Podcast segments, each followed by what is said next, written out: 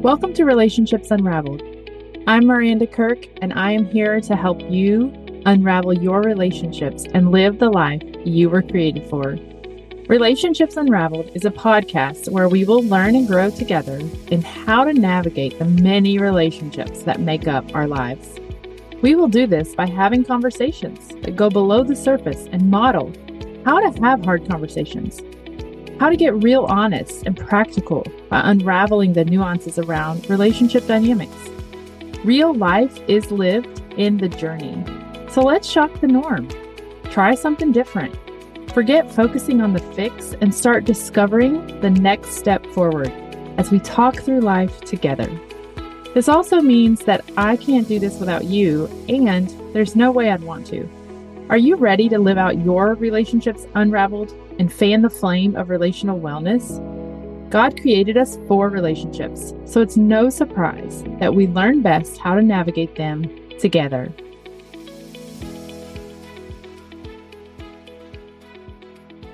Hey, everybody, welcome to Relationships Unraveled. I'm so glad you're here, and I'm really excited today to share something that is important to me with you something I think that can make a big impact in our relationships. And that is desiring a change. I think we all have that in common, right? We get to a point in our life where we want to make some changes. It's not always, and it comes in waves a lot of times, but we want to make some changes. We desire changes. A lot of times it's in our closest relationships, the ones that we're the most free to be ourselves and the others are the most free to be themselves. And we really, really want to make change. But sometimes we sit on this desire for years and we never, ever, ever figure out how to make that change happen. We just, sometimes we just settle on, well, you know, this is the way life goes. Life's not fair. This is the way it has to be. This is the way it's always been, whatever it may be. But I do want to challenge you today and try and equip you and encourage you to try something different and try something new. So that's my hope I know that, you know, this may not be for everybody, but it will be for somebody. And in our relationships, when we do want change, sometimes we turn to books or sometimes we turn to podcasts like this, or sometimes we just sit and wallow and we pity ourselves or we vent to people. There's lots of ways we handle when we can't, when we can't seem to make the changes we want in our life and in our relationships. And so I think it's important that we really break this down and unravel it, if you will, and look at the simple ways that this is done. Like, how do we make changes that we want? And I think the first thing we have to do is we have to realize, like, really, really realize that we are not spectators in our life. We do not just sit in the crowd with our popcorn and soda and watch what happens in our life. We don't have to just take what comes. We don't have to just look at it and just watch it from a distance. We actually have a role in the performance. We have a role in the play, the movie, whatever it is you're envisioning yourself watching. You have an active role in that. So realizing that first is a big key because if you want to make a change, a lot of times we sit and wait for that change to come, right? We're like, well, if I get mad enough, they'll change. Or if I manipulate them enough, they'll do what I want and I'll get the change that I'm desiring. Or if we argue about it enough times, it'll change. Or if I just can convince them, or if I just prove my point enough times, then the change will come. But in all honesty, people don't change unless they want to change. And so your only option is to change you. That's all you got. I mean, we can look at it a million different ways. What it boils down to is like our only option is to change ourselves. And that requires us to look at ourselves. But by default, we tend to spend most of our life looking at others and why it's everyone else's fault that our life isn't going the way we want and sometimes it's out of our control, right? We don't have any control and things are put on us that we did not ask for. And it's very hard, but we always have some control and some power as long as we're focusing on what we can do. So if you're at that place and you want to make a change, first you have to realize, okay, I am playing a role in every single relationship that I walk into. I'm not just sitting here taking what comes at me. I'm actually putting in something. I'm contributing to every single relationship. That is a fact, right? If you are talking to people and interacting with people, you're putting something in, you're depositing something into that relationship. So if you have relationships in your life that aren't working, right? They're not working. Maybe they've worked in the past, but maybe now they're not working anymore the way they're set up and you want change. You can only change you. So what that requires is by default, you're dumping some part of you into that relationship or those relationships. So the only way to change what is happening in those relationships is to change what you're dumping in because we just can't force change on someone else. I know it's disappointing. I know I tried it a lot of times too, and I still do try it sometimes and I slip back into that. And when I say change, I'm talking about like an actual change in their mind and in their heart of the way that they're doing life, the way that they're approaching you. That's a change.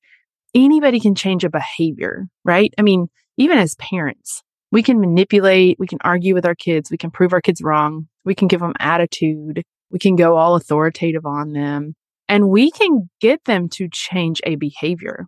And we feel like we're in control when we do that, right? And maybe it's not just your kids, any relationship. You can manipulate and argue and prove anybody into a certain behavior, but that does not mean they've changed. That means that they are actually in control because they've learned what to do to get you to be quiet, to get you to leave them alone. So they're just doing this behavior that they're like, okay, mom's constantly nagging about this thing. I'll just do it. But that doesn't mean that they love you or respect you in their mind and in their heart. So to me, I don't even want a change unless someone else wants to change and wants to change their mind and heart. If it's just a surface level behavior change just to get me to shut up, that's not even real, right? I mean, that's fake and that's actually destroying the relationship and causing division, more division. So we look at it and we say, okay, I can manipulate this, but that's not real change. So the best way to start is to look at us. What am I dumping into this relationship? What am I depositing? And that's a big place to start because for so many of us, we've really never looked at ourselves before. And what I mean by that is we've never paid attention to what we're doing. We we by default, just in our humanness, we look at everybody else and what they're doing. And so this is where you kind of start the self awareness journey. And if you want to make changes, you have to start the self awareness journey because you'll be waiting forever potentially on someone else to change so that you can then experience the change that you want. So you got to look at yourself. And I know that's big. That's a big topic. It's like, where do I even begin? I would say to begin, because you're going to have, you have all kinds of relationships, work relationships, family relationships, friendships, parent and child relationships. And not all those are the same, right? They're not exactly the same. Some of them are great and some of them are just awful. You don't even want to see the person coming. So there's going to be things that vary in our relationships because we experience people differently, right? We have different histories. We have different experiences with people. So you can't really look at every single relationship to figure out where to start with your awareness of yourself and what you're putting in. The best place to start is to look at those relationships that are difficult first and say, okay, I've got, let's call it five relationships that I have a really hard time with. And these people that I have these relationships with are all different people, very different people. So I know it can't be them that I'm experiencing this same issue with all these relationships. So what you want to do is try to find like the common denominator. You know, what issue is an overarching issue that you've had on and off throughout your life in your relationships, all different kinds of relationships. You know, those things that keep coming up. Maybe people accuse you of that you disagree with, or maybe you keep having the same fight over and over and over and never seem to get anywhere. These are the areas where we can start paying attention. Okay, this is what I'm contributing to this because I've seen this issue over and over again. And then we can start looking into that, right? Going into the situation saying, okay, like I'm doing this a lot. And this is hard at first because it's really, really foreign to a lot of us. But if you really want something to change, you have to do something different because we are set up by default in different relationships. We've got these roles we take unconsciously and we're just, we default to those roles, which is fine until one day, you know, it's not fine with us anymore. So nothing changes if nothing changes. I mean, it really is just that simple. Like if you want something different, you have to do something different. If you wait for someone else to do something different, you might wait forever. Do you ever feel exhausted? Like a hamster on a wheel in your relationships? You can't seem to make progress and you can't seem to stop thinking about certain things or replaying them again and again in your mind. Well, I have great news. I am here to help you move through your relationship dynamics. So often we get stuck trying to process them and we can't find the next step forward. We just want to fix it. I am offering a limited amount of strategy calls where we will walk through your relationship dynamics together. In these strategy calls, you will get 60 minutes of my undivided attention as we lay out the situation at hand and unravel the nuances around it all. I promise you, I will not be your bestie that just agrees with everything you say and tells you what you want to hear. Together, we will look at things from different perspectives, learn, broaden your understanding, and discover a way forward. Be sure to check out the link to sign up in the show notes. Spaces are limited, and I would love to walk with you through your circumstances. So, the way to do that is how could you possibly do something different if you don't even know what you're doing currently? Right? You don't even know what to change because you have no idea what you're doing. That's why we have to start by looking at what we're putting in to these relationships. What are we depositing? We've got to grow our self awareness. We've got to find our common denominators. That is how we start.